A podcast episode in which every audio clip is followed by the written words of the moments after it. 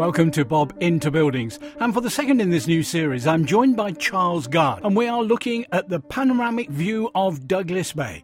We started at the south end, and I asked Charles what was here previously. Well, we're standing right at the southern end of the prom, just uh, a short distance from the sea terminal, on reclaimed land. If you look at this amazing photograph of Douglas Promenade or Douglas Front taken in 1860, there is nothing here except Strand Street or Sand Street. That was the front of the bay. Now, if you walk down Strand Street today, all the buildings on the seaside, such as Clinton's or W.H. Smith or Boots, the buildings that stood where they were had their backs down onto the beach. And if you went down what is now Regent Street or Granville Street, you came to the shore. That's all that was here. They weren't protected, they got flooded on the easterly gales. And what's more, at that time, there was no Victoria Pier. So the boats coming in could not get into the harbour at low tide. So the paddle steamers or uh, sailing ships you'd come over from anchored in the bay, maybe in the day, maybe at night, whenever the tide was low, and the infamous Douglas boatmen rowed out, and the passengers and their luggage were decanted into these rowing boats. And there's so many letters in the newspapers of the time that halfway through the journey, the boatman would say, Right, I've just doubled the fee, and if you don't pay, your luggage is going overboard. And people were totally compromised. And then they would dump them right here on the beach one lady described, perhaps rather romantically, that she was carried through the tide by a big bronzed blue eyed sailor. But nevertheless, she and her luggage dumped on the beach. You would then walk up to the sands uh, into Strand Street to, to, to, find your way. Well, obviously, as tourism was massively increasing for all sorts of reasons in the UK, the development of railways, the Bank Holidays Act, all this meant that we were getting more and more tourists. And Governor Loch saw that something had to be done to accommodate them. So he did this amazing scheme. He knocked all the old houses down at the south end here and drove through Victoria Street that came to the new Victoria Pier. And then they started this amazing scheme to infill with tens of thousands of tons of, of rubble. Uh, you can hear some of it there. Um, and actually reclaimed the land that we're now standing on and then sold off the plots to build these boarding houses. All of a sudden, because actually, if you go around the back of is it W.H. Smith, you can see remnants of the old seawall. Yes, that tiny, that tiny section bit uh, yeah. of a lip. That was not a long seawall. That was just one house. If you look at the photograph, that is actually there in 1860. So it dates from well before that. Whoever had that little house then, with his back garden, he he put this lip so the sea, when it hit, came up and bounced off. That was just, and it still remains there. Yes. If we start looking at the very far end of the building, we we are looking at concrete, unfortunately, uh, which will come into our conversations as mm. we walk up the prom. The architects tried, but I think they missed. Yeah, well, this is a difficult one. You're talking about the AXA Equity and Law building, which is glass and cement, which replaced the venerable Villiers, which um, you know served for ooh, well over hundred years. Um, it was never finished. The project was never finished. We've got this awful gap here with these blackboards. Um, it, it was not the great success it was intended to be. They tried. They tried, yeah, they tried. Mm. But the good thing I lo- love coming down this section of road at night is the Tower Insurance building because the illuminations of that building are glorious. Yes, well, that um, used to be Yates's Wine Lodge, of course. And um, Mr. and Mrs. Yates retired to the Isle of Man. He was educated at King William's College. Yates's Wine Lodge all over the north of England. That was a hard drinking bar or several bars, and lots of people coming over on a day trip were drinking on the boat. They staggered off the boat into there, spent the day drinking, and went back having had a great day trip on the Isle of Man. Sounds similar to us going over to Fleetwood. exactly, yes.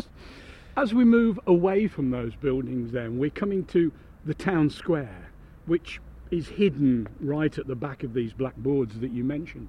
It's a shame that we can't sort out that part of Douglas. Oh, but this is modern. This this was never a town square. It was never intended to be. That was built all over uh, in the uh, Victorian times yeah. and so on. That's just be- empty because it's cleared, and people have been promising us a town square for years. Um, it's very sad, but you know, once you've given planning permission for a building like this, there's no way the committee can enforce the completion of the building. And as you see, they only got one section of it done. It was to go all the way along to Regent Street and round the corner. It was to be a glorious thing. Just never happened. Moving along as we look along, we are now looking at a traditional prom, Admiral House in the Stretch, Claremont Hotel, and things like this. I suppose we ought to be pleased that some modern hotel groups are taking the risk. Yes, I mean, these are, let's be honest, fabulous Victorian buildings. I think this facade of terraces right down towards the Sefton is probably one of the finest sweeps of Victorian border houses anywhere in the British Isles. And a special committee was formed in the 1870s to ensure that there was a uniformity of design. So there was no peculiarities in there, no quirkiness. They all are the same height, the same width, but they have slightly different decorations. But nevertheless, it created this amazing uniformity, which now is its strength. They were put up within three or four years. Local businessmen took mortgages, uh, developers from England, you know, industrialists who had made enormous amounts of money with the Industrial Revolution in England wanted to invest their money. They came over and they took the risk of building these. And some very famous names, uh, local people and architects were involved. They were utilitarian. They may have 15 or 20 rooms in them, may have had about 50 boarding house uh, residents in them. And the great thing about them is their decoration, because we have no uh, or very little clay on the Isle of Man, so bricks are fairly rare. We don't have Portland stone or great supplies of granite. So they're not decorated stone, they are built of slate, quarried locally, and then rendered in cement, and then decorated in the most wonderful way. Look at the top, we've got this great towering mansard here, and all sorts of finials and urns and all the decorative string courses, all the windows have got wonderful tops to them, uh, and they've all been painted in uh, pastel colours. There was actually a scheme to make sure that you got your colour approved by the corporation to make sure there were no glaring uh, bright greens or black or anything like that. Chimney pots to the front. Chimney pots to the front. Now, well, astonishingly, all these boarding house rooms had a fireplace in That's them. right, yeah. I mean, it's astonishing. Uh, goodness knows what would happen if any visitor was allowed to light a fire up there. In the hydro, which my parents owned and I lived in for many years, it always astonished me that that, that, that was the case. But uh, a guest could, in fact, pay for coal to be brought up to the room and to light a fire. But in the summer, that wasn't necessary. And of course, they were closed in the winter. But it did offer ventilation around the buildings, which was very useful. People have kept them up. As I said, should, should we keep wandering up the prom? Um, the Sleepwell group that I mentioned have invested in the prom with Charterhouse and further up the old Rutland Hotel. We ought to be pleased. You were mentioning about industrialists from North of England investing over here. I think they were more interested. They were more interested in the people who were working in their factories having their summer holidays. Well, they possibly were. I mean, the concept of a holiday was forced on them by regulation and uh, acts of uh, parliament. But uh, when they did go away, they had this amazing new railway network that they could go anywhere. Uh, in Britain, if you look at the map of railways between 1830 and uh, 1890, it's just incredible the growth. And that meant that the seaside, the British seaside holiday, was born. And British Rail used to advertise the Isle of Man because the only way you could get to the Isle of Man was to come to a pier head in Ardrossan or Fleetwood or Liverpool using the railways. And uh, investing in the Isle of Man was a surefire way of making money. There's a, a, piece in the paper in the 1870s or 1860s saying we've probably got four and a half thousand visitors here. Well, little did they know that by the Edwardian period we would have 670,000 of them coming in a year. I, I calculate, and that was just through a few months. So there could have been anything like 70,000 people at any one time on the Isle of Man.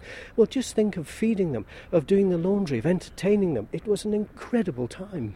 Because looking at photos, when you see packed beaches, the ladies especially are extremely well dressed. They are.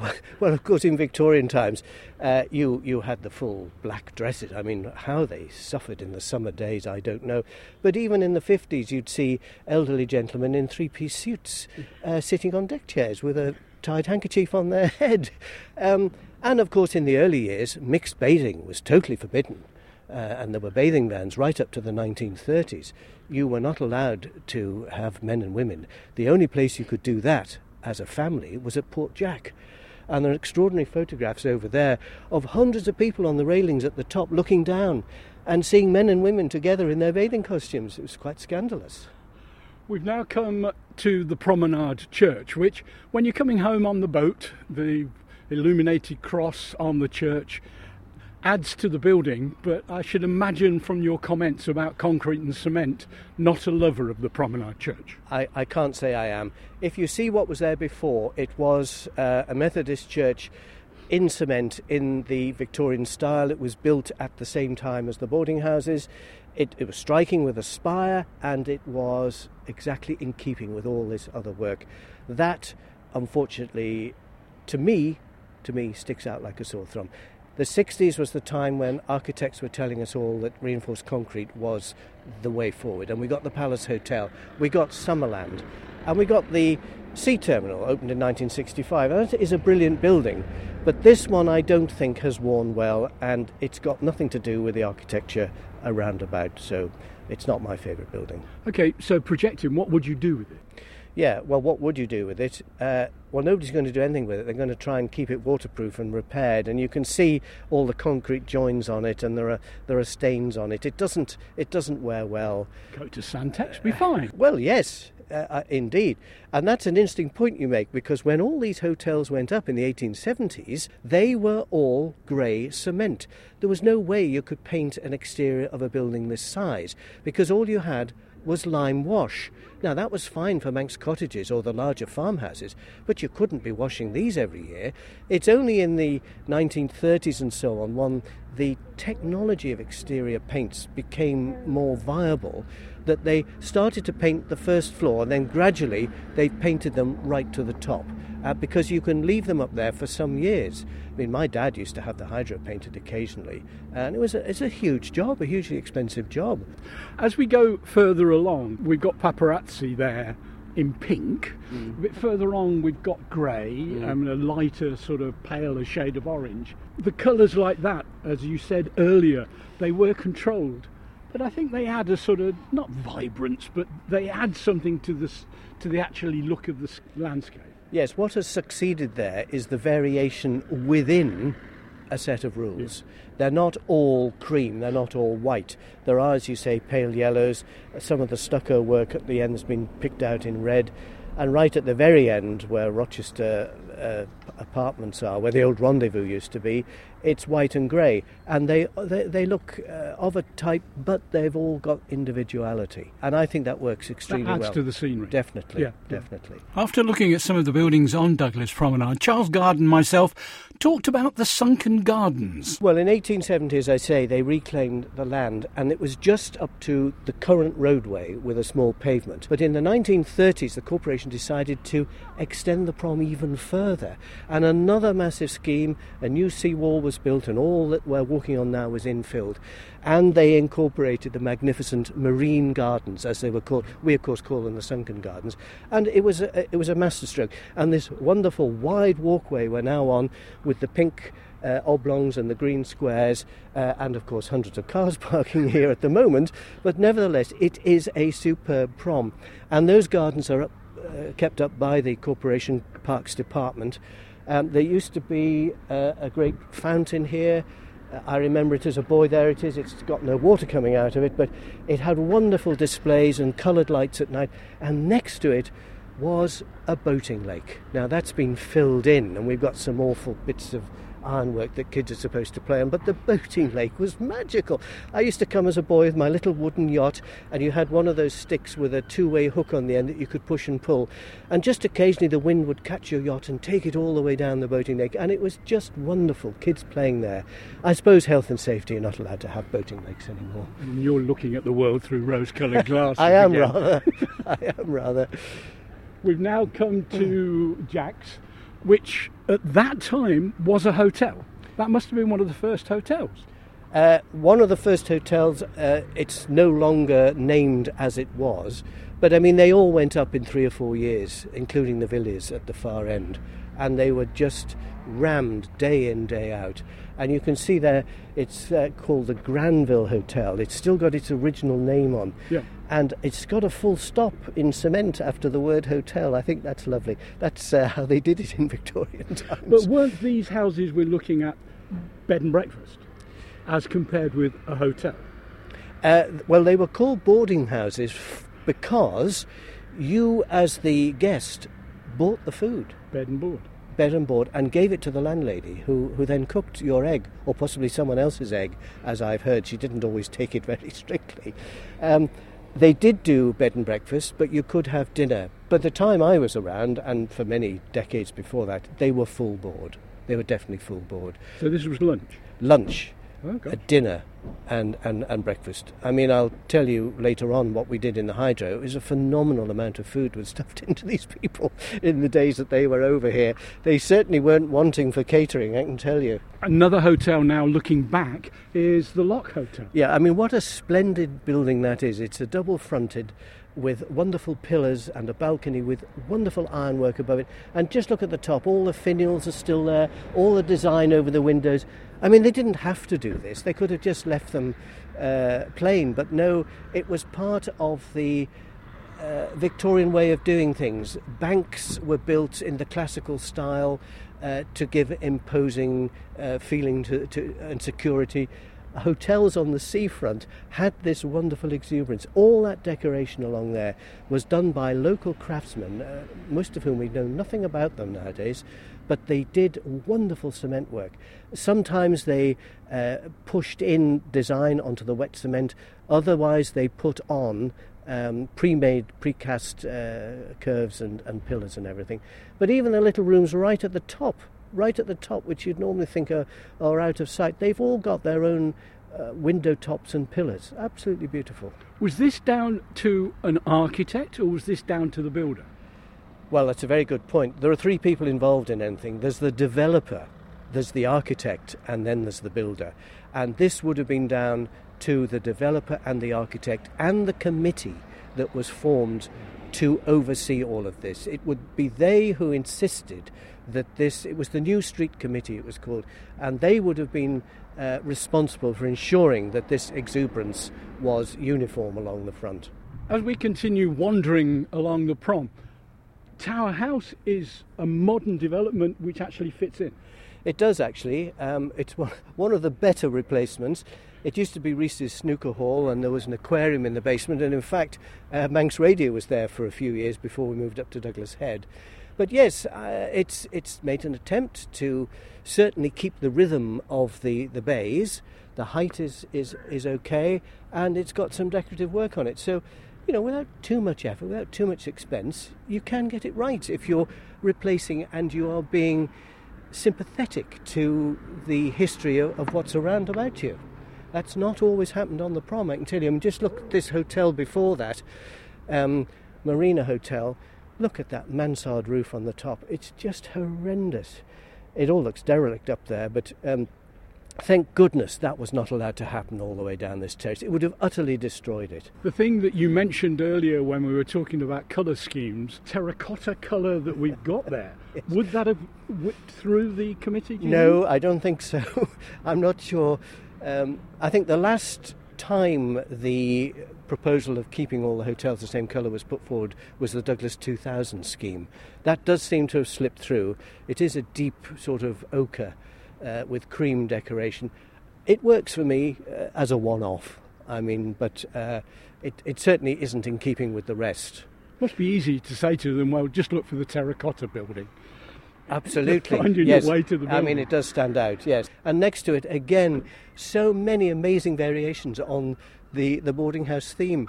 To the left of it is a big double fronted hotel, which is the Halvard, Hotel Halvard. Beautiful columns with uh, decorated tops, pillars at the front, double bay windows. I mean, it's, it's an absolute masterpiece. The new building next door, as you said, was that Greensills Cafe? Or Uh, it's actually the Rendezvous Cafe uh, in the 60s and 70s, a very trendy place. Uh, that's all been demolished and replaced by a building that you know, is a credit. I think you can again do the right thing. The rhythms are right, the height is right, the decoration is right, and it, it fits in perfectly. And And, why balconies. shouldn't you do that? You know, why should- Balconies look the balconies. Yeah, exactly. They've got slightly ornate ironwork, and obviously double doors. You can, uh, uh, from your apartment, sit on the balcony and um, watch the prom being resurfaced below. Talking of hotels, as we sweep now, we are looking at the Sefton Hotel, which must have been a big investment for somebody. a huge investment and obviously the finest facade on the prom it's it's absolutely enormous you can still see something that people don't realize at either end below the turrets on the ground there are large arches which are now filled in by bars and rooms that's where the coaches went in. So once you got onto your pony and trap at the sea terminal with your luggage, it would sweep in there round the back of the hotel where you were uh, attended by porters and so on, and then it would come out the other side. And that was that was one of its features. But I mean, it is a magnificent building, definitely. Unique, I imagine, to the island because because of the, the sort of the width of the building and the way it's been designed with the two turrets at either end to actually say, I'm a building. Oh, absolutely. It was a statement of opulence, really, because most of the people staying in these boarding houses and in the hundreds of other small boarding houses around the town, which we're not even touching on, there were apparently about 1,800 boarding houses in Douglas at the peak season. The Sefton was quite different because it was opulence, and obviously you paid more and you got luxury in terms of uh, late Victorian times, anyway. Once again, the Sefton Group have invested and, and built on the back of it and things like that to make it, I, suppose, dare we call it a corporate hotel? Well, I, I don't know about that, but what they have done is the big glass atrium, which they did. And if you look at that from, say, Douglas Head or anywhere, you'll find the atrium is exactly the same size and shape as St Thomas's Church.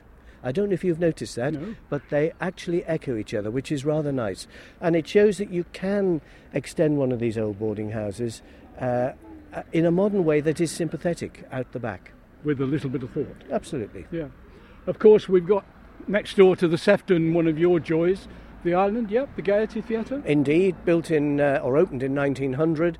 Uh, Frank Matcham, of course, the great theatre designer, and a local builder, Ale- Alexander Gill, who we'll speak about later, but he was one of the great investors and boarding house owners. He uh, was partly responsible for the building of that. There was a pavilion there before which didn't do very good business, and the big investment was the, the theatre, which, of course, is one of the jewels in the crown of the Isle of Man was to be demolished. The demolition order was signed, as you may know, by the Palace and Derby Castle Company because failing tourism, the summer season with the Stella Hartley variety show Steady, wa- was steady. not bringing in the punters, you know, bless her. She was trying her best, but uh, it just wasn't paying. And Sir Dudley Cunliffe Owen, or Cuddly Dudley as he was known, the chairman of the company, wanted it demolished. The uh, secretary of the company refused to sign the demolition order that Friday, alerted the government, who then went into negotiations and bought it. Thank goodness. Thank goodness, yeah. As good on the inside as it is on the outside. Oh, absolutely, yes. Probably even better. Yeah, well, the inside is just incredible. I've been into a number of Matcham theatres in London, huge theatres. They're not a patch on the Gaiety. English National Opera in the Colosseum there, just round the corner from the National Gallery, one of Matcham's masterpieces. But, I mean, it's twice the size of this, but it's not a patch, in my opinion, on the decor in here. It's just fabulous. We've spoken earlier in this Bob into Buildings programs, we spoke to the architects, Ellis Brown, about the works that they did between the Gaiety and the Villa Marina. Ian Brown of Ellis Brown was one of the island's great architects. He was a great character, but my goodness, what a genius he was. Ellis Brown had the job when the government, after a very bitter row with the corporation, bought the Villa Marina. He, they had the job of totally refurbishing it and extending it, and I think they've done it brilliantly. Absolutely superbly, and you can see today the new entrance in the grounds, uh, how superb it is. They, Ian being the sort of person he was, he did a redrawing of all the traffic flow and a huge car park hidden in the grounds. It's just a great pity that the government fell short of that. They didn't uh, do that. So now we don't have any parking for the Villa Marina. You've got to park up in Derby Square. And if you're playing the double bass in the Isle of Man Symphony Orchestra, you've got to carry that down from Derby Square. I mean, It's a pity they just didn't go the whole hog and complete the whole scheme. There just is not enough parking when that place is full at night. And it's no good saying use, use the car park at Chester Street and walk down the back lane. I mean, that's no way to deal with it. Continuing the walk along the prom, we're now just passing the Gaiety Theatre, the colonnade walkway that we spoke about. The good thing about it is that you get that lump of greenery just above the colonnade. You do. We're actually walking on the first promenade in the 1860s. Uh, developed from public subscription by the High Bailiff Samuel Harris, who was a, a big figure in the island, and they named it the Harris Prom after him. Uh, it wasn't quite as wide as this, of course. Before that, it was called the Colonel's Walk, and where the uh, colonnade is now, there was a high wall behind which was Marina Lodge, which was a wonderful Regency house. Uh, and all the grounds of the villa were the private grounds of that, right up to Derby Square and there was orchards and um, stables and laundries. Also, it was a very self-contained building, owned eventually by Henry Bloom Noble. It was the residence of the governor for a while, and eventually that was demolished. And in 1913, the new, as we call it, Villa Marina was opened, but it was called the Kursaal, K-U-R-S-A-A-L, because German bands and everything about Germany was very trendy up until the outbreak of the First World War. And then the name Kursaal was dropped immediately. Even the royal family changed their name to the House of Windsor and it was uh, then called the Villa Marina, a central part of the island's entertainment ever since. Tonight on Bob Into Buildings, Charles Guard and myself have been taking a look at the buildings on Douglas Prom. We will continue this walk later in this series. You can listen again to this programme and also previous programmes in the first series as podcasts on manxradio.com. I'll be back next week at the same time to focus on another of the island's iconic buildings. Mark Tiley with Greatest Hits is next. So from me, Bob Harrison, good evening.